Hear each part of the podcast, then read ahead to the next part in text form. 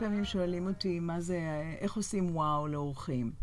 והרבה פעמים אני אומרת, אה, אתה לא יודע איך עושים וואו לאורחים עד שעושים לך את זה, נכון?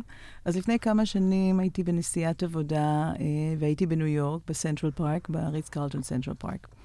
והייתי שם שלושה לילות, וביום הרביעי הייתי צריכה לעבור לטורונטו. וכל יום הייתי אה, נפגשת בלאונג' שם, יש שם club lounge, וכל יום הייתי נפגשת ב club lounge עם אה, לקוחות וכן הלאה. ובלילה האחרון עשיתי check-out, והייתי צריכה לעזוב את המלון בסביבות שלוש וחצי בבוקר. בשלוש וחצי בבוקר ירדתי למטה, אה, וה doorman חיכה לי. בכלל לא שמתי לב אליו. והוא הגיש לי איזה שקית, ואמר לי, Miss רון, בשעה הזאת בלילה, ה-JFK אין בו שום דבר לאכול, אנחנו חשבנו שאולי תהיי רעבה עוד שעה, כי הטיסה שלך, לפי מה שאנחנו יודעים, היא רק בשבע בבוקר. עכשיו, אני כבר עובדת שנים בריץ קרלטון, אנחנו עושים את הדבר הזה חדשות לבקרים, לאורחים וזה, והייתי כל כך מופתעת שבכלל מישהו חשב עליי. אבל זה היה כלום. כשהגעתי לשדה התעופה ועברתי את כל הביקורות ואת כל הדברים, כמובן הגעתי לשער שעה ורבע לפני. למה? כי אנחנו אוהבים להגיע מוקדם, לא לטעות. ואז נהייתי קצת רעבה. ופתחתי את השקית, אמרתי, יאללה, אני אסתכל לראות מה נתנו לי פה. והייתי כל כך מופתעת שמה שבחרו שם זה רק הדברים שאכלתי בשלושת הימים האחרונים. ואני לא אוכלת רגיל, אני אוכלת כל מיני דברים מוזרים. אז זה לא היה משהו אמריקאי כזה, שאת יודעת, שנותנים שזה כזה one size fits all. זה היה מישהו שפשוט הסתכל יום-יום, שזה קצת ספוקי, נכון? וראה מה אני אוהבת, ואת זה הם הכינו לי. ואני זוכרת את זה כי הגעתי לטורונטו ישר מאחרי זה, אז הייתי כאילו בוואו, כאילו איזה קטע עשו לי. ואז הגעתי לטורונטו ונכנסתי לחדר, ובחדר הייתה קלטת שלמה של כל מיני עובדים וחברים ואנשים שעבדתי איתם באותה תקופה, שאיחלו לי יום הולדת שמח, כי זה נפל בדיוק על היום הולדת שלי. ופשוט וואו. אמרתי לעצמי, אני 25-26 שנים בתחום הזה, איך, הם, איך, איך זה כאילו קרה?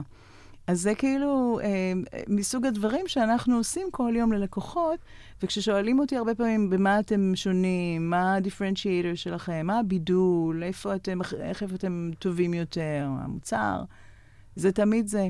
זה תמיד אותו סיפור שגם כשעבר כל כך הרבה זמן, הנה, אני מספרת לך את זה, ואני אפילו מתרגשת אחרי כל כך הרבה שנים. וואו, זה מדהים. מעניין אותי לדעת, יש לי שאלה אחת בראש. מה הייתה אורך הקלטת? הייתה, אני חושבת, שתיים וחצי או שלוש דקות. וואו. כן, זה היה כאילו... מדהים. כן. אז בעצם מה שאת רגילה לעשות כל הזמן לאורחים שלך, באו אלייך הפוך על הפוך ועשו לך. נכון. והתרגשת. והתרגשתי. למרות שאת כל כך הרבה זמן שם, ואת כל כך עם אינטראקציות שונות עם אנשים. כן. שזה, אפרופו, הכי מוכיח את עצמו. נכון, את יודעת, וכשפתחנו פה את ריץ קרלטון בהרצליה, אז אחד, מה, אחד מהאתגרים הגדולים ביותר היה איך להביא לארץ, איך להוציא את הציניות שלנו, הישראלים, אה, מהחדר, ואיך להביא את הטוב, את הטוב בנקי, את הטוב שמאמין, את הטוב שיודע שאם אתה משקיע אז אתה גם כאילו קוצר. והיה אצלנו איזה אדם שגר אצלנו במלון ארבעה ימים, בפתיחה.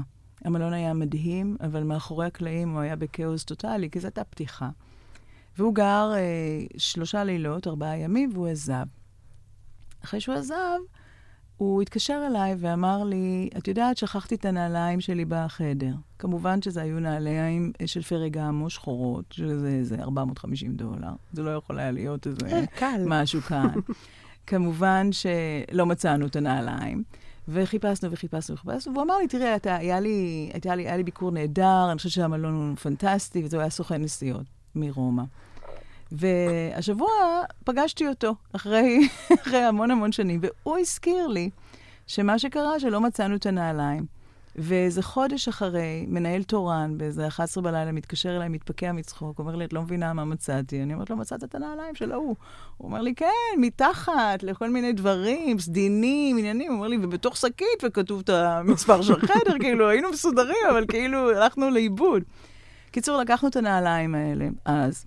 קנינו שקית בכיכר המדינה של פרגמו, כי לא יכולנו לקנות נעליים חדשות, זה לא היה בתקציב. וצחצחנו אותם, ונסענו לטייל איתם בארץ. והתחלנו לכתוב מסע יומן של הנעליים. ואמרנו, אתה רצית לנסוע, אבל זה היה לנו קצת מוקדם, ולכן החלטנו להישאר בארץ עוד כמה ימים ולעשות מסע, והיינו בירושלים, ונסענו לים המלח, ושמנו את הפתקה שלנו ביחד, ב... ועשינו סיפור האנשה שלם לנעליים, עם צילומים, והכל נורא יפה, נורא מושקע. של מי היה הרעיון? זה היה רעיון שלי. מדהים, אבל, אבל אתה יודע, זה... ושלחנו את זה לבן אדם, והוא דפק לו בדלת. והשבוע שפגשתי אותו, לפני כמה ימים, הייתי ב-ILTM, בתערוכה השנתית של כן. לגז'רי, והוא ראה אותי מרחוק, הוא אומר לי, אני בחיים לא אשכח לך את הסיפור עם הנעליים שלי. אני בחיים לא אשכח לך. אבל זה טוב, כי נגעת לו בלב. נגעת לו ישר בלב. טוב, אנחנו כבר uh, חמש דקות בתוך הפודקאסט ועדיין לא עשינו הכרזה רגע על מי פה יושבת לידי, אז, uh, אז אני כאן עם יעל רון, שהיא בעצם, מי שלא מכיר אותה, אני בטוחה שרובכם כן מכירים אותה, ורובכם כן שמעתם את הסיפורים, עוד הרבה ממה שהיא סיפרה פה עכשיו בקצרה. יעל היא מנכ"לית מלון ריץ קרטון בסן פרנסיסקו, ואני הבאתי אותה לפודקאסט, אה, מלונאות בעולם החדש, כדי שתדבר איתנו ותחלוק איתנו את כל מה שקשור להון האנושי של העובדים שלה. היא מנהלת בצורה שכמו שהיא כרגע ממש בקצרה סיפרה, נוגעת בחץ ישיר בלב. זאת אומרת שהיא נוגעת באנשים שלה, היא לא רק מנהלת אותם, היא הופכת אותם לשגרירי מותג. ומעבר לזה שהיא הופכת אותם לשגרירי מותג, הם אחר כך גם רודפים אחריה בעולם ומזכירים לה את זה. אז כנראה שהיא עושה משהו ממש ממש נכון.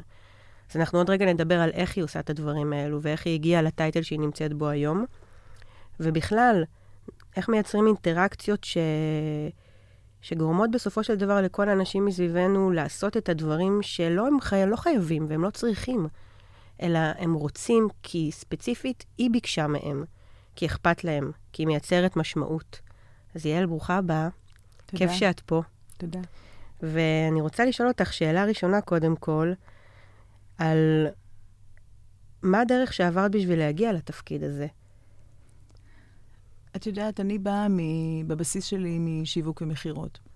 ותמיד אהבתי את, ה, את העולם הזה, כי הוא עולם שבעצם יושב על הבנת הצרכים של האדם האחר. לא משנה אם האדם האחר הוא לקוח, הוא משפחה, דרך אגב, הוא בן זוג, בת זוג, או עובד. Uh, ותמיד זה מאוד מאוד, uh, תמיד זה, זה הדהים אותי שככל שאתה מבין יותר את הצורך של הצד השני, אתה מצליח לייצר לו איזשהו פתרון uh, שיכול להיות גם עסק טוב. Uh, ועם השנים זה הפך להיות לחלק uh, בלתי נפרד, uh, נפרד ממני. ובעצם, דרך השיווק והמכירות, מצאתי את עצמי בעולם המלונאות, שבשבילי היה למעשה גשר של בינלאומיות, כי אני את הילדות שלי לא עשיתי פה בארץ. וכשהגעתי ארצה בגיל 17 וקצת להתגייס לצבא, היה לי נורא קשה. אמרתי, איך אני, איך אני אמשיך לחיות פה בארץ, שאני כל כך אוהבת, גדלתי בבית מאוד ציוני, אבל אני הייתי צריכה את הגשר, את הפילטר הזה לעולם. ובהתחלה חשבתי שזה יהיה משרד החוץ, וזה לא קרה. אה, וטוב שכך. ואחרי כן אה, אמרתי, אוקיי, אה, המלונאות נראה לי המקום הכי קרוב לייצג הכי טוב את מה שאני אוהבת פה. רגע, הגעת עם זה מהבית, או שזה משהו, ההורים, סבא וסבתא, מישהו התעסק בענף האירוח? אף אחד לא התעסק בענף האירוח. הגעתי אני בתוך הדבר הזה, והתחלתי בתור דיילת כנסים בהילטון לפני 225 שנים בערך. ואני לא אשכח שבאחת מההפסקות צהריים אמרתי, וואלה, זה המקום שאני רוצה להיות בו, זה עושה לי את זה. ואז uh, הלכתי, בתקופה ההיא לא, לא עברת uh, 15 uh, ראיונות ושלושה מבחנים וזה וזה וזה. הלכתי, ואני זוכרת שהגברת שקיבלה אותי לעבודה הייתה קולומביאנית. היא עבדה בהילטון, היא ניהלה את מחלקת מחלקה עסקית שם. ועברתי דרך ה... אמרו לי, תלכי לקומה השנייה, תשאלי, תדפקי בדלת ותשאלי שם, הם מחפשים עובדים. אז דפקתי בדלת בעדינות, ושאלתי, סליחה, הם מחפשים עובדים? ואז הסתכלה עליי, ככה נתנה לי מבט כזה מלמעלה למטה, ואני פחדתי, הייתי צעירונת. והיא אמרה לי, אה, בכמה שפות את מדברת? אז לא ידעתי איך לענות, ובסוף החלטתי להיות חוצפנית ואמרתי, אני מדברת גם ספרדית. ואז היא אמרה לי, you got the job. וככה קיבלתי את העבודה הראשונה שלי בהילטון, והייתי שם תשע שנים. מדהים. ולמדתי גם את התואר הראשון שלי כבר שם, וככה נכנסתי לתוך העולם הזה. ובאיזה תפקיד סיימת בהילטון? בהילטון uh, סיימתי בתור מנהלת uh, מחלקת מכירות. מנהלת מחלקת מכירות. מכירות עסקית, כן. ואז המשכת למלון אחר, או שהמשכת לענף אחר? המשכתי לענף אחר. Uh, הייתי בת 28 וחצי, בגיל המופלג של גיל 28 וחצי, אחרי הרבה שנים של מקום אחד. כבר אז בהילטון, הילטון תמיד הייתה אושייה. כבר אז היו שם אנשים שעבדו 35 שנה, ואני לא הבנתי איך זה קורה בכלל דבר כזה. ובבת אחת מאסתי בעולם הזה. אמרתי, אני לא, זה לא יכול להיות שזה הולך להיות העולם שלי לדרי עולם. והחלטתי ללכת למקום הכי הפוך שיכול להיות, ופניתי לעולם, אה, לעולם האופנה והריטייל, ועסקתי בשיווק, וממש מעט זמן אחרי זה הגעתי לעולם הפרסום. Uh, ויתרה מזלי, הגעתי לחברת, אה, לחברה קטנה בהתחלה, שניהלה בתי מלון, שעבדה עם לקוחות כמו בתי מלון, שזה היה חיבור אחר. מה עשית שם? הייתי תקציבאית, כמו כל אחד שמתחיל ב, בעולם הפרסום. ולימים הלכתי לעבוד אצל באומן, אצל uh, יורם באומן האגדי, ובאומן באר אבנאי אז. והייתי סמנכ"ל לקוחות, למעשה הייתי אחראית על חצי מהלקוחות. ועשיתי אסטרטגיה, שיווק ובאמת ניהול לקוח. שגם כן, כשמסתכלים על זה, הוא יושב על אותם הדברים. אבל תמיד, תמיד, תמיד אה, אה, התגעגעתי לבאג הזה של כל אחד מאיתנו, שבטח מקשיב היום בערב, או היום בצהריים, או מתי שהוא מקשיב בזמן שלו, אה, יודע שכשיש לך אהבה לתחום הזה, אז זה באמת לא משהו שנגמר. אתה, אתה, אתה אוהב את זה באמת. כן, אתה יוצא וחוזר, אבל בסופו של דבר, לא משנה כמה הפסקות אתה תעשה, אתה בסופו של דבר תמצא את עצמך עושה מזה קריירה. נכון. ואני זוכרת שפנה אליי אז אה, אה, מנכ"ל אינטרקונטיננטל עד היום, המנכ"ל האגדי, דיוויד כהן. והוא אמר לי, אני רוצה לפגוש אותך, ונפגשנו. ואני בהתחלה לא הבנתי מה, כאילו, לאן זה הולך. ואז הבנתי שהוא אה, מחפש אה, סמנכ"ל שיווק, והוא דווקא מחפש מישהו שלא בא מה... שכאילו לא בא מהתחום. אה, הוא עושה לך הד הנטינג. וזה היה מדהים, כי הוא ראה, הוא באמת ראה דברים אחרת. זאת אומרת, אני זוכרת שהייתה אז שיחה ששמעתי שכל פעם חזרו אליי כל מיני ריקושטים כאלה מכל מיני חברים ולא חברים. מה לוקחים אותה? היא כבר עשר שנים לא בתחום, מה היא תדע? מה היא מבינה? מה היא מבינה בכלל? מה, מוציאים אותה מהעוף? כל מיני כאלה. והוא, הייתה לו את הרגישות ואת ה... הוא ראה, הוא ראה בזה איזשהו פוטנציאל. והרעיון שלו היה להביא פתרונות מעולמות אחרים. והוא היה בדיעבד רעיון מאוד מאוד חכם, כי מה שעשינו באינטרקונטיננטל, זה מיצבנו מלון, ולא מיצבנו את המלון, מיצבנו את הסוהו החדש של תל אביב. ובעצם אמרנו, בואו נשתמש בתוכן. והתוכן הוא המלך. וכשבאים מפרסום ומאסטרטגיה, מבינים שהתוכן הוא המלך. ולקחתי הרבה מאוד פתרונות מהעולם הזה, והלבשתי אותם על עולם המלונאות. חיברת בין הישן לחדש בעצם. עשית את החיבור נכון. האולטימטיבי. וזה, וכל כך נהניתי מזה, כאילו, כי זאת, זאת הייתה שפה לגמרי אחרת.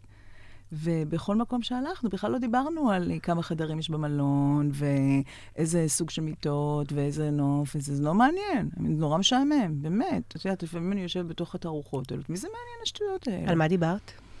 דיברתי על השכונה, ודיברתי על איזה, על איזה סוג של קפה אפשר ללכת, את most ungoogleable places, שהצוות יכול לספר לך עליהם. ודיברתי על לייצר את החוויות שלך בתור עצמך, ולהפוך אותן לגלויות. של הדרך. עשינו קמפיין של גלויות מדהים, שאנחנו עשינו את הראשונות, אבל אחרי זה זה הפך להיות מה שלימים הפך להיות סושיאל מדיה למעשה. רגע, לפני כמה שנים אנחנו מדברות? אנחנו מדברות אה, לפני עשר שנים. וואו, עשר שנים, זו הייתה בדיוק התקופה שאני עזבתי, גילוי נאות, גם אני עבדתי באינטר, עזבתי את אינטר לפני עשר שנים בערך, עבדתי שם שנתיים בקבלה, mm-hmm. ואני זוכרת שכשהגעתי לעבוד שם. קודם כל, אני זוכרת שנלחמתי בכל רמה חבריי כדי להתקבל לשם. זו הייתה התקופה שהיו מעבירים אותך מדורי גיהנום, המנהל מחלקה והמשאבי אנוש ו... ו... ו... ו... ו... וכשהתקבלת, הרגשת שאת הכי ברת מזל בעולם. כן. אבל אני בחיים לא אשכח את התחושה של ללכת במסדרון ולראות את כל הסיסמאות ואת כל האיורים, ואת ה... לטפס גבוה, ואת הלהיות חלק, ואת המשמעות, ואת כל, עבדתי שם שנתיים, ואני עד היום לא יודעת ולא עשיתי את כל הבק סטייט כן. של כל המלון. כן. ואחד הדברים שאני הכי הכי זוכרת מה-DNA, שאגב, זה היה בית ספר הכי מדהים שהיה לי עד היום למלונאות, שהחוויית עובד והחוויית אורח התחברו לשם בצורה, התממשקו בצורה מדהימה. זאת אומרת, לא הייתי פחות חשובה מהאורח, להפך. האורח היה בדיוק חשוב כמוני, וההוויה והווייב והמשמעות שנתנו לי שם כל פעם, היה לי פשוט כיף לבוא לעבודה. וזה היה לפני עשור. וזה בדיוק המקום שמנכ"ל עושה שינוי. זה בדיוק המקום, וזה ייאמר לזכותו של דיוויד, שגם uh, רואה וראה את הנולד אז, וגם הבין והאמין ב, uh, במצוינות ובערכים ובחוזקות של העובדים, ולהוציא ממך את הדברים הכי חזקים, ולייצר את הגאווה הזאת ב-heart of the house. וההבנה, תראי, יש uh, תרבויות שלמות, למשל אריץ קרלטון, היא, היא יושבת על התרבות הזאת, בסדר? אבל יש אנשים שיש להם את זה ב-DNA שלהם. והם התברכו כי הם מצליחים לייצר uh, קדימות ותחושה של uh, גאווה שבעצם מייצרת נאמנות. הנאמנות היא נאמנות של בן אדם, לא, זה לא משנה אם כרגע את עובדת או את אורחת. כל עובד הוא גם אורח באיזשהו שלב, וכל אורח הוא גם עובד באיזשהו שלב, נכון? זה אנחנו אותם האנשים. וההבנה היא שבכדי אה, שאתה תצליח לשרת את הלקוחות שלך, אה, המערכת צריכה לשרת אותך. באינטרקונטיננטל פה בתל אביב, אני חושבת שהם יודעים לעשות את זה מאוד מאוד יפה, ולא בכדי הרגשת מה שהרגשת. ותארי לך איזה אתגר גדול זה במלון שהוא מונה כמעט 550 אה, חדרים. זה לא מובן מאליו בכלל, ו- ו- ובאמת מי שמוביל את זה, זה, זה תמיד, ואני היום יודעת מתוך uh, הכיסא של, של המנכ"ל, מתוך נקודת המבט שלו, uh, או שלה לצורך העניין, שזה רק, uh, זה, זה הסדרי עדיפויות שאת מביאה, ש, שאת מביאה. ומעניין, הרבה הרבה שנים אחר כך, אה, לפני, אה, לא יודעת מה, תשעה, עשרה חודשים, עשו לי את הסבב ראיונות לתפקיד שלי בסף, הנוכחי בסן פרנסיסקו. היו איזה שישה ראיונות שונים. ובאחד מה, מהראיונות התקיל אותי אחד מה vice presidents העולמיים שלנו. הוא אמר לי, תגידי לי, אם אני אשאל אותך במילה אחת להגדיר איזה סוג של מנהלת את, מה תגידי? ואת יודעת, זה כמו במבחנים, ישר את אומרת את, את מה שנכון, נכון? ואמרתי, אני מנהלת מעורבת, involved. והוא אמר לי, involved? וסגרתי את הטלפון, והייתי משוכנעת שנכשלתי בריאיון. ואני זוכרת שצלצלתי לחברתי הטובה, ואמרתי איזה מפגרת אני, מה, למה לא יכולתי להגיד? אני גדולה, אני חזקה. אני מנהיגה. מנהיגה, אני... אני זה, אני זה, אני כל הדברים האלה שהופכים אותנו כאילו, שלי יותר גדול. כן. ולימים אמ, הסתבר לי ששלושת המנכ"לים האחרונים במלון שאני נמצאת בו כרגע, היו מנותקים לגמרי, מה שיצר מערכת יחסים מנותקת במלון. והדבר שאני כנראה שואבת ממנו הכי הרבה השראה ומצליחה לגעת בעובדים, זה רק על ידי המעורבות היומיומית שלי בפרטי הפרטים. וזה לא אומר שאתה הופך להיות למנהל של mic, micro-manager. זה אומר שאתה נותן לאנשים לראות לך בעיניים שאכפת לך. Uh, ואנשים רואים את זה. אחרי, אחרוני העובדים. Uh, זאת אומרת שזה, שזה מה שגרם לו להתקדם איתך. יכול להיות, את יודעת, הוא היה, בהתחלה זה נשמע לי שהוא בהלם בכלל שאני משתמשת במילה כזאת קטנה, נראתה לי באותו זמן מילה קטנה, ואחרי זה חשבתי, אמרתי, זה, זה, אבל זה בדיוק מה שאני. אני, חשוב לי, הכל חשוב לי, חשוב זה לי. בדיוק מה שהמלון היה צריך. כן. אז uh, המלון הספציפי הזה היה צריך את זה. יש מלונות שונים בעולם שזקוקים לדברים שונים. וזה מאוד מעניין, כי כל מקום שאת מגיעה, המותג הוא אותו מותג, התרבות היא אותה תרבות, אבל בכל מקום אה, זה כור היתוך שונה, ובכל מקום אה, הצרכים, הסדרי עדיפויות של מה שדחוף ומה שפחות דחוף, אה, שונים, והכל, דרך אגב, תלוי כמה התרבות חזקה בתוך הבניין. ואנחנו מדברות היום על התרבות הזאת. התרבות הארגונית לגמרי. אז אחרי שהיית באינטר, כמה זמן היית שם? הייתי שלוש שנים באינטר. כסמנכ"לית שיווק? נכון. ואז עברת לריץ קרלטון בהרצליה? נכון. פנו אליי מריץ קרלטון, ואמרו לי, בואי תפתחי את המלון בתור סמנכ"ל שיווק. אמ, ואמרו לי, תראי, האמת שאני לא הכרתי מספיק את ריץ קרלטון, כי מה היה לנו פה בארץ? אף אחד לא ידע נכון. מה זה יוקרה, יוקרה. תמיד חשבנו שהאילטון הוא המלון הכי יוקרתי, מה שהיה נכון בשוק המקומי. אה, אבל בעולם יש מותגי יוקרה שהם מותגים, המותגים הגבוהים, מה שאנחנו קוראים. אה, וזה אחד מהם, אחד מהמותגים הכי מובילים בעולם, זה הריץ קרטון. היום, ב, היום הוא נחשב למותג המוביל, הכי אהוב ב, בעולם מבחינת מותגי היוקרה, ב, לצד uh, ה-Four Seasons והמנדרין אוריינטל, אבל הרבה יותר מתקדם מהם מבחינת uh, נאמנות לקוחות. מעניין, אז מה, את הרי בריץ קרטון עד היום, ואת לא סתם, את לא רק המנכ"לית, אנחנו גם עוד מעט ניגע בזה, בדברים שאת עושה מעבר. מה גרם לך להצטרף, הרי אם אנחנו שמות את... אינטרקונטיננטל כסמנכ"לית שיווק ואת uh, ריץ קרטון כסמנכ"לית שיווק, אני מאוד מאמינה בזה שכשאת נכנסת למקום, או כשאת מתחילה לדבר עם האנשים שמראיינים אותך, משהו באינטראקציה, בכימיה, באוויר שם, גורם לך להגיד להם, כן, אני רוצה את זה.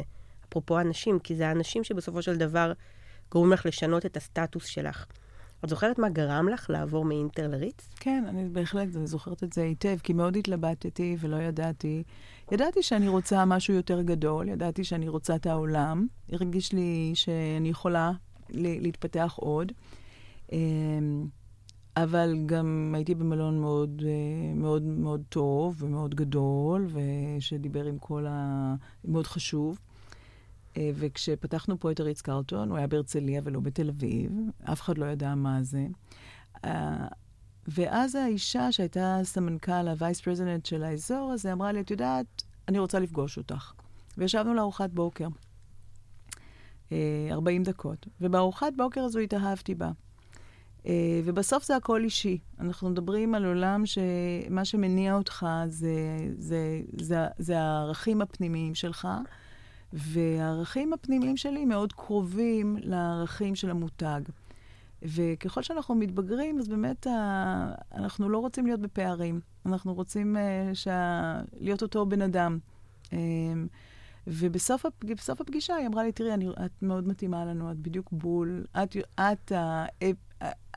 את ההגדרה של מה שריץ קרלטון הוא מבחינת מה שאנחנו מחפשים את בעולם. את הערכים שלנו. את הערכים כן. שלנו, את ריץ קרלטון. What would it take?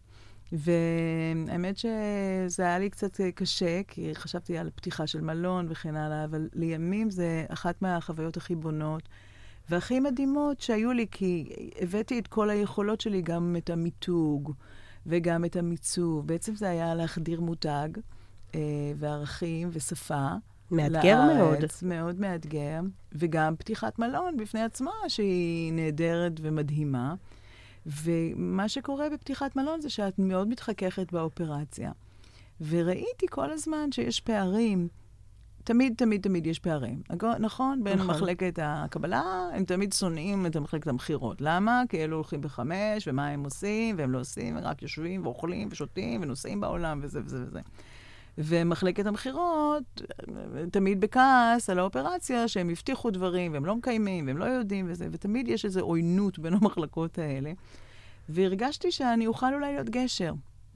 ואז באמת שאחד מהמנכ"לים שלנו, הראשון או השני, עזב, אה, פנו אליי הבעלים ואמרו, תראי, בינתיים אין לנו מנכ"ל, האם תסכימי, מה דעתך להפוך לנהל את המלון, ובאותו הזמן גם לעשות supervision על השיווק והמכירות. שבעצם כשהגעת לריץ קרלטון בתפקיד של סמנכ"לית שיווק, את היית מספר 2 שם? כן. אוקיי. כן. ואז אמרו, בואי, בואי, בואי, בואי, בואי נקדם אותך. ואז עברתי לצד של האופרציה. אבל בצד של האופרציה היה לי הרבה יותר קל, כי יכולתי לראות את שני הצדדים כבר. ואיתרע מזלי, והמלון היה באמת מלון מקסים ומוצר יוצא דופן, ועשינו המון המון דברים מעניינים. ו... פתחנו אותו עם בר מצווה מטורפת שהבאתי מארצות הברית, ש... שכל השוק רצה אותה, ואני זוכרת שכולם היו בהלם שקיבלנו אותה. וזהו, והמעבר לאופרציה היה לי אה, יותר פשוט ממה שחשבתי, כי אני חשבתי שלעולם אה, אני ארצה לחזור לשיווק המכירות, וזה לא קרה לי. זאת אומרת, בא, באופי שלך או שלך, את תמיד הולכת למקום החזק שלך. זאת אומרת, אני, שתדברי איתי, אני תמיד אדבר איתך על פיתוח עסקי. אני אדבר איתך על דברים של uh, revenue streams. אני אדבר איתך על איך לעשות משהו ואני אתלהב מזה.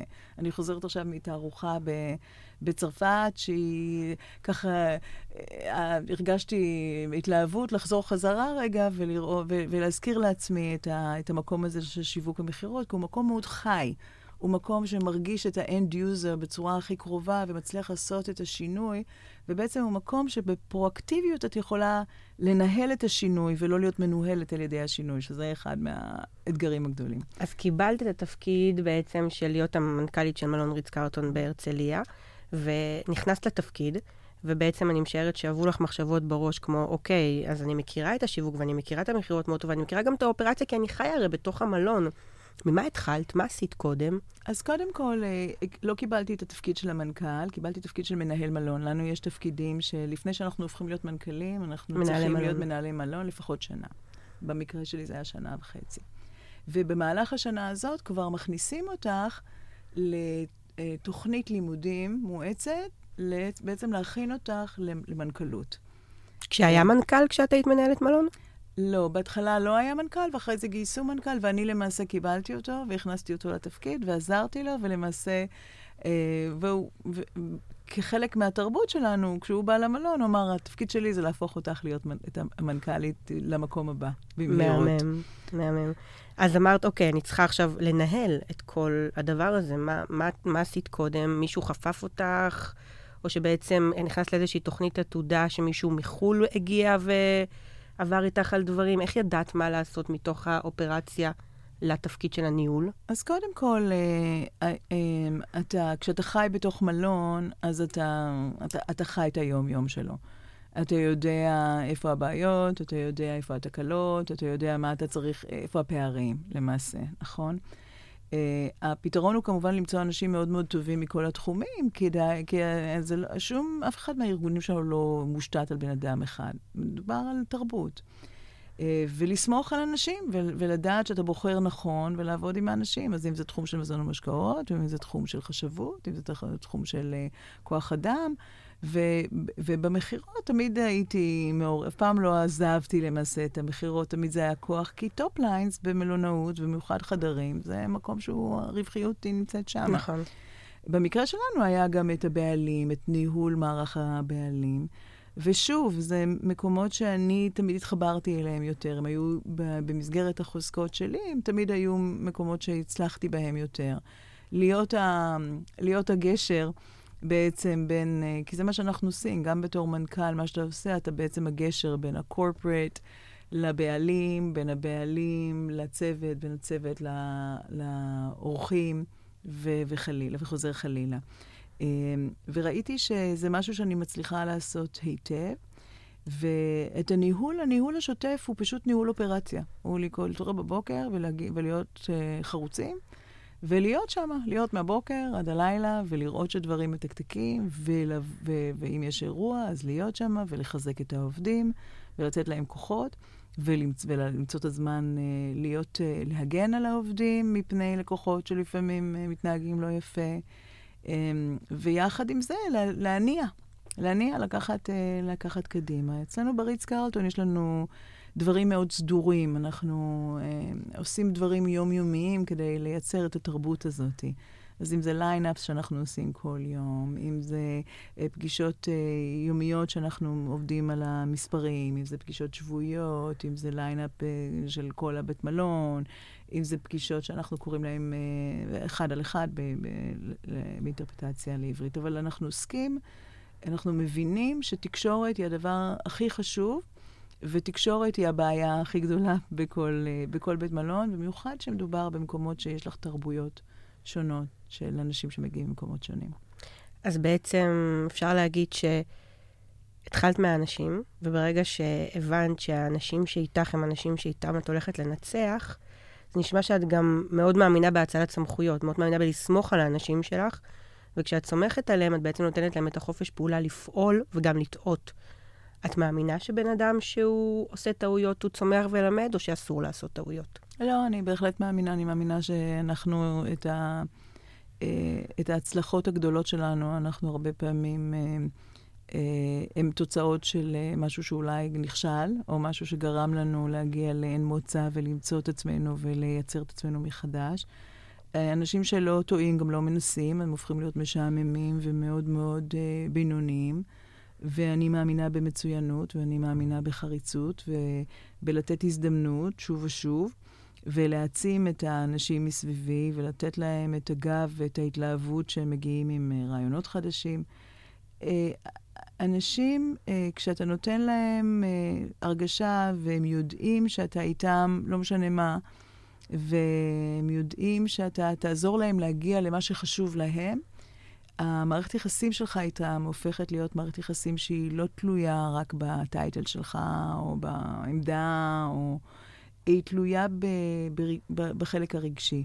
כמה הם רוצים להפוך אותך להיות גאה בהם, כמה הם יודעים שלא תבגוד בהם, כמה הם יודעים שתעמוד בצורה איתנה ותשמור עליהם. וזה תפקיד של הורה. אני חושבת שככל שאנחנו מתבגרים, חלקנו הופכים להיות הורים. לי זה הקסם, שהמתנות הכי גדולות של החיים שלי זה הילדים שלי. ולפני שבועיים אה, מישהו בסן פרנסיסקו בא אליי ואמר לי, את יודעת, אני מרגיש כאילו יש לנו אימא עכשיו. הרבה זמן לא הייתה לנו אימא פה. ו... משהו נורא מרגש להגיד. אני אומרת לך, גם אחרי כל כך הרבה שנים היו לי דמעות בעיניים שהוא בא אליי ואמר לי. זה היה מין טיפוס כזה קר כזה ומנוכר. זאת אומרת, אם הצלחת לחדור אליו, שמיים הם גם לא הגבול. אז יעל, עשית את התפקיד של מנהלת מלון בריץ, ואז את אומרת, הגיע מנכ"ל, והתפקידים בעצם היו חופפים או התחלפו, והפכת להיות המנכ"לית של הריץ קרטון. מתי הגיעה בעצם הבשורה לעבור לחו"ל? אז אה, אה, בהיותי בן ובן, אה, הגיע, הגיעו כל מיני הצעות, חלקן היו לא רלוונטיות, מדינות שהן לא, לא מתאים להן אה, יהודי, לא מתאים להם ישראלי, לא מתאימה להם אישה, עולמות מאוד גבריים, שזה אחד מהדברים שעדיין קורים בימינו. אה, ואז הגיעה הצעה לקחת את ריץ קרלטון, קליבלנד, אוהיו.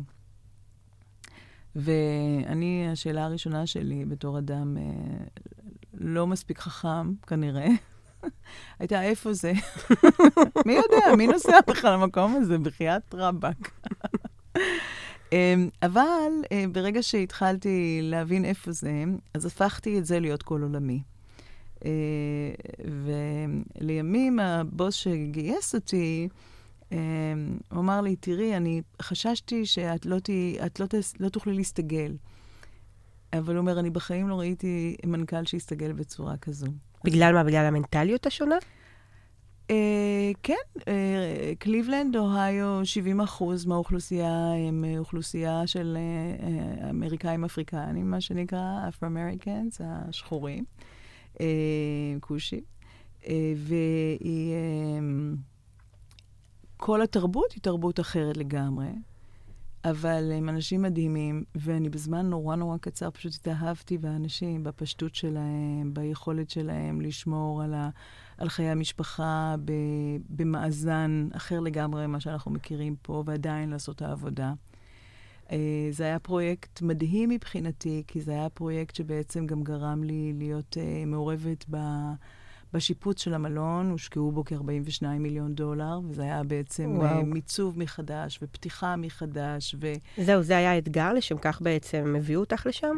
אני חושבת שהביאו אותי כי רצו לעשות שינוי ופחדו להביא מישהו אמריקאי, שפחדו שזה לא יעבוד, ורצו להביא מישהו שהוא מספיק זר, אה, שאם זה לא יצליח, יזרקו אותו בחזרה ויגידו... לא, לא ירגישו אשמה. לא ירגישו אשמה, זה מאוד... אה, אמ, ו, וייצרנו שם דברים מדהימים, כאילו גילינו, גיליתי כל מיני אה, דברים יוצאי דופן, ואני חושבת שבמובן הזה, לנו הישראלים, יש איזושהי חוצפה שהיא לא בהכרח אה, חוצפה מהמובן באנגלית של להיות rude, mm-hmm.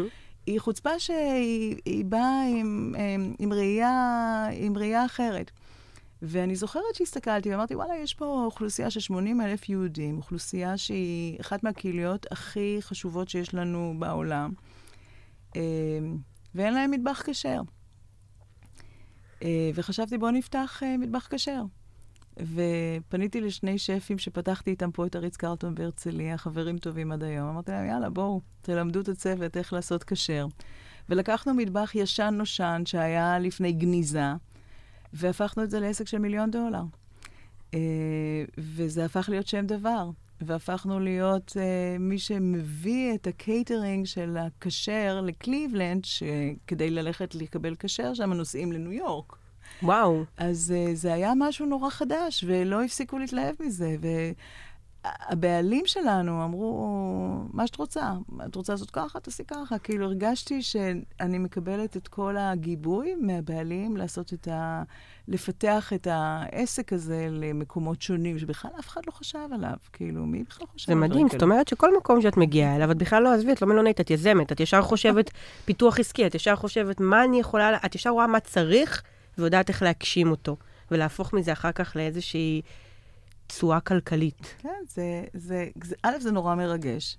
זה נורא מרגש למצוא, תחשבי שאת נכנסת לתוך חדר, ואת אומרת, וואלה, אם הייתי יכול לעשות ככה וככה, וזה יכול להגדיל את, ה, את ההכנסות. איזה דבר מדהים. אבל את גם יכולה, שאני זוכרת שגם אמרת, גם סיפרת לנו, סיפרת לי לפני שהתחלנו את הפודקאסט, ואמרת לי דבר מאוד יפה, שמאפשרים. זאת אומרת שאת לא רק חולמת, גם יש מישהו שמחר בבוקר אומר לך, יעל, תגשימי. נכון, נכון, זה באמת אה, יתרה מזלי. אה, אבל אני שוב, אני חושבת שזה הכל חוזר לבני אדם. ולאנשים ולמערכות יחסים. אז בואו נדבר רגע על זה, כי זה נורא לא מובן מאליו. זה נורא לא מובן מאליו איך מייצרים את אותם שגרירים שאת כל הזמן מדברת עליהם, אותם שגרירי מותג. קוראים למותג יעל רון, קוראים למותג ריץ קרטון, לא משנה איך קוראים למותג, יש שגריר. הוא לא עובד, שאני גם מאוד שונאת את המילה עובד, היא מילה מאוד זולה. הוא לא עובד, הוא שגריר מותג. מה, מה, איך נוגעים בו, איך מייצרים את זה בו, מה עושים בצורה שונה כמנכ"לית מלון. כי כמנכ"לית מלון, יש איזושהי תפיסה שאת צריכה להיות קרה ומנוכרת עם איזושהי היררכיה. ואני מאוד לא מאמינה בזה, אני מאמינה בפשטות, ובלהסתכל לו בלבן של העין, ישר לצורך ולמשמעות הכי כנה שלו. תספרי לי רגע, כדי שאנשים באמת יוכלו להקשיב, לשמוע, ואפילו מחר בבוקר להגשים את זה עם העובדים שלהם, איך הופכים עובד לשגריר. אז אני אספר לך דרך דוגמאות. אני, יש לי גם את השיטה המתודולוגית, אבל אני רוצה לספר לך דרך דוגמאות. אמ, שנה אחרי שהגעתי לקליבלנד, אה, לצערי, אה, אה, נפטרו לנו שתי נשים שעבדו במחלקת המכבסה בהפרש של חודש וחצי, אחת מהשנייה. והמחלקה הייתה בדיכאון, הם היו שם, אחת הייתה 25 שנים, אחת הייתה 21 שנה. או כאב נורא גדול. כאב גדול ומין אובדן. ו... הרשת אמרה לי, תזמיני, יש לנו פסיכולוגים של מריות שיבואו ויעשו להם מצגות וכן הלאה. ואני ממש לא התחברתי לזה, אמרתי, מה המצגת? זה אנשים ש... את יודעת, זה, זה לא מה שהם צריכים. ואז הלכתי ל... לאחד מהמובילי דעת קהל שלהם, ואמרתי לו, תגידי, מה אתם עושים בתרבות שלכם, שאיפה אתם מוצאים מזור? כי כל תרבות יש לה מזור במקום אחר. והיא אמרה לי, אנחנו הולכים לכנסייה. ואז החלטתי להביא את הפסטור שלהם לארוחת צהריים, לשיר שירים איתם, לחבק אותם, לתת להם כוחות, כי באמת יש מעט מאוד שאפשר להגיד. אמ, והבאתי את הגברת הזאת, והם שרו את השירים שלהם. אנחנו רואים את זה בסרטים תמיד, בכנסיות. נכון. וזה. וזה תמיד נורא מרגש כשזה סרט, אז בטח על אחת כמה וכמה כשזה מולך. ו... הרגשתי שזה היה הדבר הנכון באותו רגע, הרגשתי את זה בבטן, אף אחד לא אמר לי, תעשי את זה ככה וככה. אז זו דוגמה אחת. הדוגמה השנייה זה ש... רגע, רגע, איך הם הגיבו? הם מאוד התרגשו. והם, אה, את יודעת, הפכתי להיות מאמה. הם קראו לי מאמה, מיד אחרי זה. זה מוריד את ה... זה, אז, אז אותו עובד, נניח, שמרגיש שמישהו הלך ועשה בשבילו משהו שהוא יוצא דופן, שלא כתוב בשום ספר, שלא חייבים לעשות את זה, כי זה שום דבר מהדברים האלו הם לא בחובה שלך, בסדר? אותו עובד, הקשר שלך איתו הוא, הוא, הוא לעולם יהיה קשר אחר.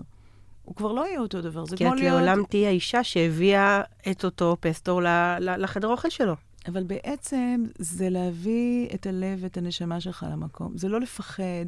את יודעת, אנחנו הופכים להיות במין עולם כזה שאנחנו כולנו סביב מאחורי פילטרים, אנחנו פחות uh, מתראים, אנחנו יותר במובייל צ'קין, אנחנו עושים הכל טכנולוגית. ובעצם זאת שאלה, מה קורה לנו בתור בני אדם? אנחנו נמצאים במקומות מאוד טרנזקציונליים, למשל סן פרנסיסקו, עיר כזאת שכל הזמן יש תחלופה. אה, ככל שזה מקצין ומקצין, בעיניי התחושה של לייצר לב ולהוריד את הקליפות ולהיות אתה, היא תמיד מנצחת. ושיש מישהו שהוא חולה, אז uh, לא משנה אם הוא, אם הוא עובד בתור דורמן או עובד בתור אני לא יודעת מה, אני אלך אליו עם, uh, לא יודעת מה, עם uh, מרק עוף בערב, אם זה לבית חולים או אם זה לבית שלו, ואני אניח את זה ליד הדלת שלו עם ברכה. את יודעת, יש אנשים שיכולים לשמוע אותנו ולהגיד, וואו, זה נורא מתיש. זה נורא מתיש, כל הזמן לשים לב, זה נורא מתיש, כל הזמן לעשות מחוות, זה נורא מתיש, וזה גם לא התפקיד שלי בכלל, יש מחלקת משאבי אנוש וכוח אדם, שהם ילכו והם יעשו את המחוות האלו. מה שמביא אותי באמת לשאלה מאוד מעניינת ומסקרנת, האם את חושבת שאותם, אני אפילו לא קוראת להם כישורים, כי זה לא משהו שאתה יכול לרכוש, אתה באופי שלך בן אדם כזה. האם את חושבת שבן אדם שהוא כזה, או לצורך העניין בן אדם שהוא לא כזה, זה משהו שהוא יכול לרכוש עם הזמן?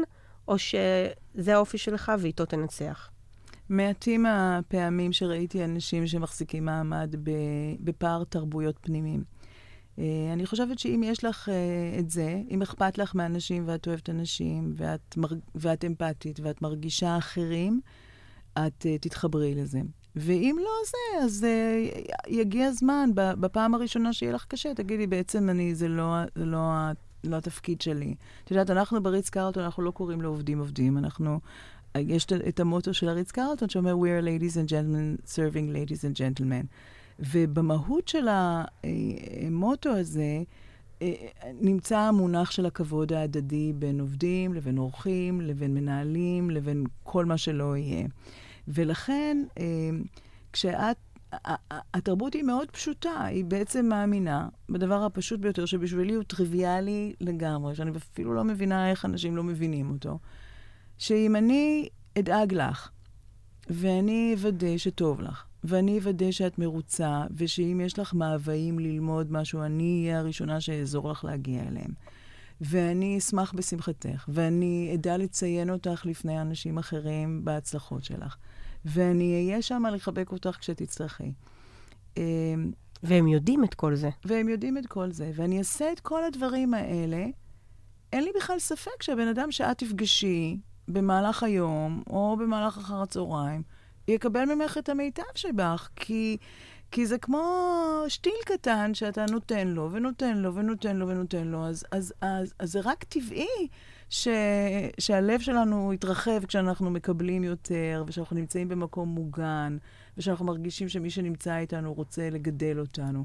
לא בכדי הרשת הזאת יושבת על uh, אחוזי תחלופה של רבע מכל הרשתות האחרות בעולם. בדיוק השאלה הבאה שלי, מה, מה אחוזי תחלופת העובדים אצלך?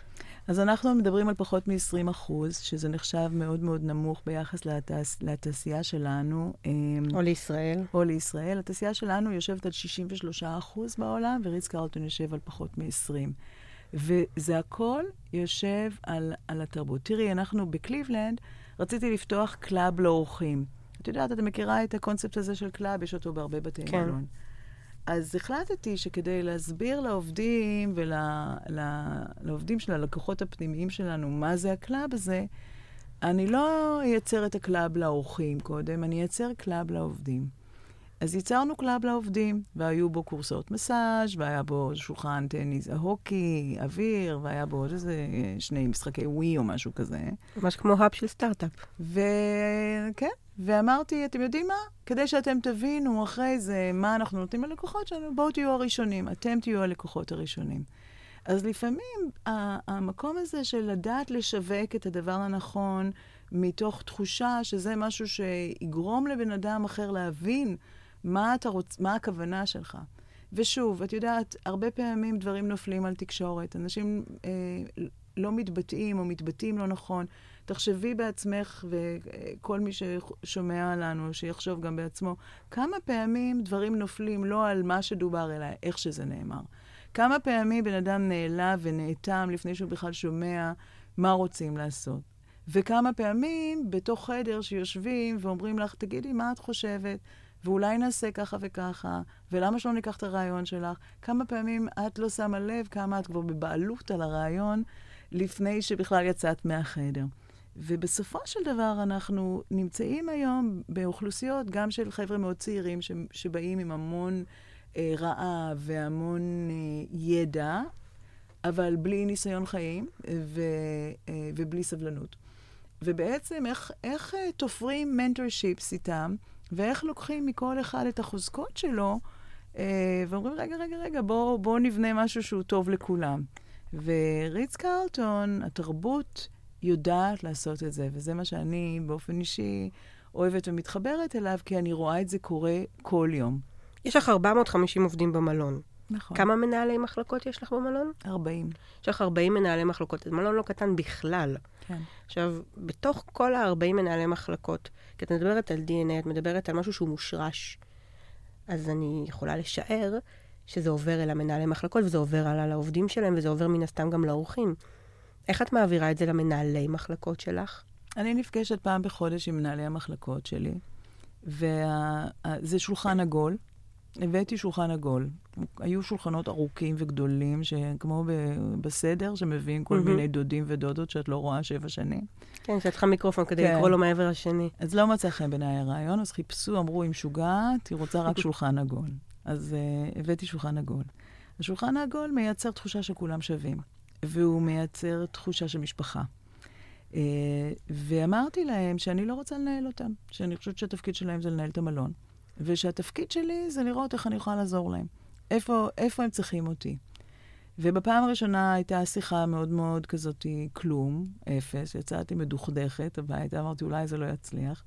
ואחרי שלוש פעמים התחילו להביא כל מיני דברים, אנחנו צריכים ככה, אנחנו צריכים ככה, אולי אנחנו נעשה ככה, וכל פעם שהם באו עם רעיון, אמרתי, מצוין, יאללה, בואו נעשה את זה. ובעצם ה, ה, כל, התח, כל הרעיון הוא איך אתה לוקח את ה-middle management, שהיא בעצם המחלקה הכי חשובה שיש לך במלון, הפלח הכי חשוב, אה, כי הוא מנהל והוא מייצר את העקביות של השירות. אה, איך אתה מייצר אצלהם גם אנרגיה וגם המשכיות, ואיך אתה מייצר אצלהם את ההרגשה שהם מועצמים לנהל את המלון אה, בצורה כזאת שאתה למעשה הופך להיות מנטור. אתה למעשה הופך להיות מישהו שנמצא שם מתי שהם רוצים, מחבק, נותן את הכוחות, עומד כשצריך לעמוד ולהנחות.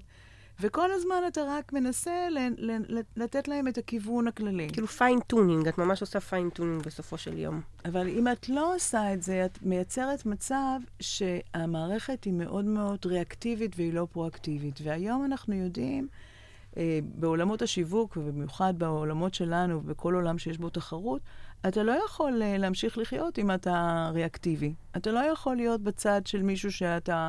שמבקשים ממך משהו ואתה נותן. אתה חייב להיות באנטיסיפיישן. אתה חייב להיות, לה, להבין מה, מהיכולת שלך והמקצועיות שלך, מה את תרצי עוד דקה. מה יהיה המקום שתרצי, וזאת המקצועיות שלנו, בעצם לבוא ולהיות דקה אחרי. אבל אם את לא יודעת לעשות את זה ביום-יום, איך תעשי את זה כשתצטרכי? דוגמה חיה, אני חושבת, כמה זמן את פה בארץ? אה, כמה ימים. כמה ימים. והמלון מתנהל על מי מנוחות. כן, כן, שבוע כבר, כן. כן, דוגמה חיה. נכון. אני לא צריכה, הם יודעים שאם הם צריכים, הם, זה, הם שולחים לי פעם בשבוע, ד- את יודעת, דברים, אנחנו בדיוק עכשיו ב, בתקציבים, באישורי תקציב, זה קצת תמיד אה, יותר אה, מסובך, אבל אה, בסך הכל, אה, כשיש לך אנשים טובים, והם יודעים לאן הם הולכים, והם יודעים שהם מרגישים מוערכים, אז אה, אין סיבה שזה לא יעבוד. וואו, אנחנו ממש אה, צריכות לסיים. אנחנו, בדרך כלל אני עורכת פודקאסטים בערך של חצי שעה, אנחנו פה כבר 50 דקות, ועדיין לא סיימנו אפילו ח... לדבר על חצי מהדברים שרצינו, ואני לא חושבת שגם אי פעם נסיים. אז יעל, אני רוצה לשאול אותך ממש איזו ש... שאלת סיכום, שאני חושבת שכל המלונאים בארץ מתחבטים בה, עם תחלופת עובדים מאוד מאוד גבוהה, עם ה... עם החוסר, אני לא יודעת אם זה לא, לא חוסר הבנה או חוסר ידע או בקיאות מספיק ב... מה לעשות מחר בבוקר עם העובדים על מנת מיידית להקטין את התחלופה שלהם. מה את חושבת שהם צריכים לעשות בשביל זה? אני חושבת שצריך להכיר בדיוק מה הצרכים של העובדים. אני חושבת שהצרכים של העובדים השתנו. אני לא חושבת שאנשים רוצים לגור ב- בעולם המלונאות חמש ושש שנים לפני שקורה משהו בחיים שלהם. אני חושבת uh, שצריך לדעת לכמת את ההגדרות הגדולות לפרויקטים קטנים ולתת לכל אחד את הקול שלו ואת היכולת להביא לידי ביטוי את המצוינות שלו. אני חושבת שאם מייצרים איזשהו תהליך שבו אתה מלווה את העובדים שלך, ואתה עוזר להם להגשים את החלומות שלהם ולמצוא את מה שמעניין להם, כי הרבה מהם מחפשים, הם עוד לא יודעים שזה באמת המקום. ואתה לא, אתה, אתה, אתה הופך להיות לחלק משמעותי מהמסע שלהם, ומבין שלפעמים במסע הזה הם ילכו איתך רבע שעה או עשר שנים, אבל זה בסדר אם הם רוצים ללכת. אני חושבת שהמקום של... אין מקום ל... להיות אה, אובססיביים ולהיות בבעלות. אנחנו לא בעלים של שום דבר. אנחנו לא מחזיקים שום דבר. אה, עובדים שבאים ואנשים שרוצים להיות חלק מהמסע שלנו, אנחנו כולנו יכולים ליהנות ביחד מהמסע הזה. ואני חושבת שאחרי כל הדברים שדיברנו עליהם, אה, לצחוק, למצוא את חוש ההומור בכל דבר. אנחנו לא מנתחי מוח, לצערי, את זה, את זה לא קיבלנו במורשת של ה-DNA שלנו, אבל אנחנו כן נמצאים פה כדי לעשות אנשים שמחים. Uh, ועוד דבר, אם uh, אתה או את או אנחנו, מישהו פה ששומע, מרגיש שכבר אין לו את התשוקה הזאת, זה בסדר גמור להגיד, זה אין לי את זה יותר. ולא לעשות משהו שאתם לא אוהבים. אני חושבת שכשאנשים נמצאים במקום שהם מרגישים מוערכים ומרגישים שמשקיעים בהם, אין להם שום סיבה ללכת, ואני רואה את זה יום-יום. מדהים. אני חושבת שאפשר היה להגיד את זה מדויק יותר. בסופו של דבר פשוט לאפשר, לתת לאנשים שלצדך ולאפשר להם פשוט להיות. לאפשר להם להיות החדרנית שאוהבת לבשל את הקינוחים הכי מגניבים שיש, ואפילו להוציא אותה לקורס הזה. ולאפשר לאותו עובד החזקה להיות הדי-ג'יי שהוא רוצה להיות בלילות ולעשות מוזיקה עם הצוות. פשוט לאפשר להם להיות. טוב, אז uh, אני חושבת שיש לנו פה 50 דקות, דקות של המון המון פנינים, של המון אבני דרך, של פשוט לקחת ולהתחיל ליישם ולהגשים. יעל, תודה רבה לך על שהגעת. תודה רבה לכם. שמחנו לשמוע ולהקשיב. יש לך סיפור מרתק, וכיף גדול לדעת שיש מישהי שכמוך בתעשייה שלנו רק ממשיכה ומעצימה עוד ועוד אנשים. עד לאתגר הבא, אל תשכחי לספר לנו מה הוא יהיה, כי נשמע שאת נורא... שכל מלון נוסף שמביאים אותך אליו, את פורצת איזושהי דרך אחרת. תודה רבה, זאת זכות גדולה. זאת זכות גדולה, ותודה על שהקשבתם ושהקשבת ושנתת לי, אפשרת לי את המקום הזה, זה לא מובן מאליו, וזה תמיד, אה, תמיד נעשה באהבה גדולה, אז תודה רבה. תודה רבה לכם.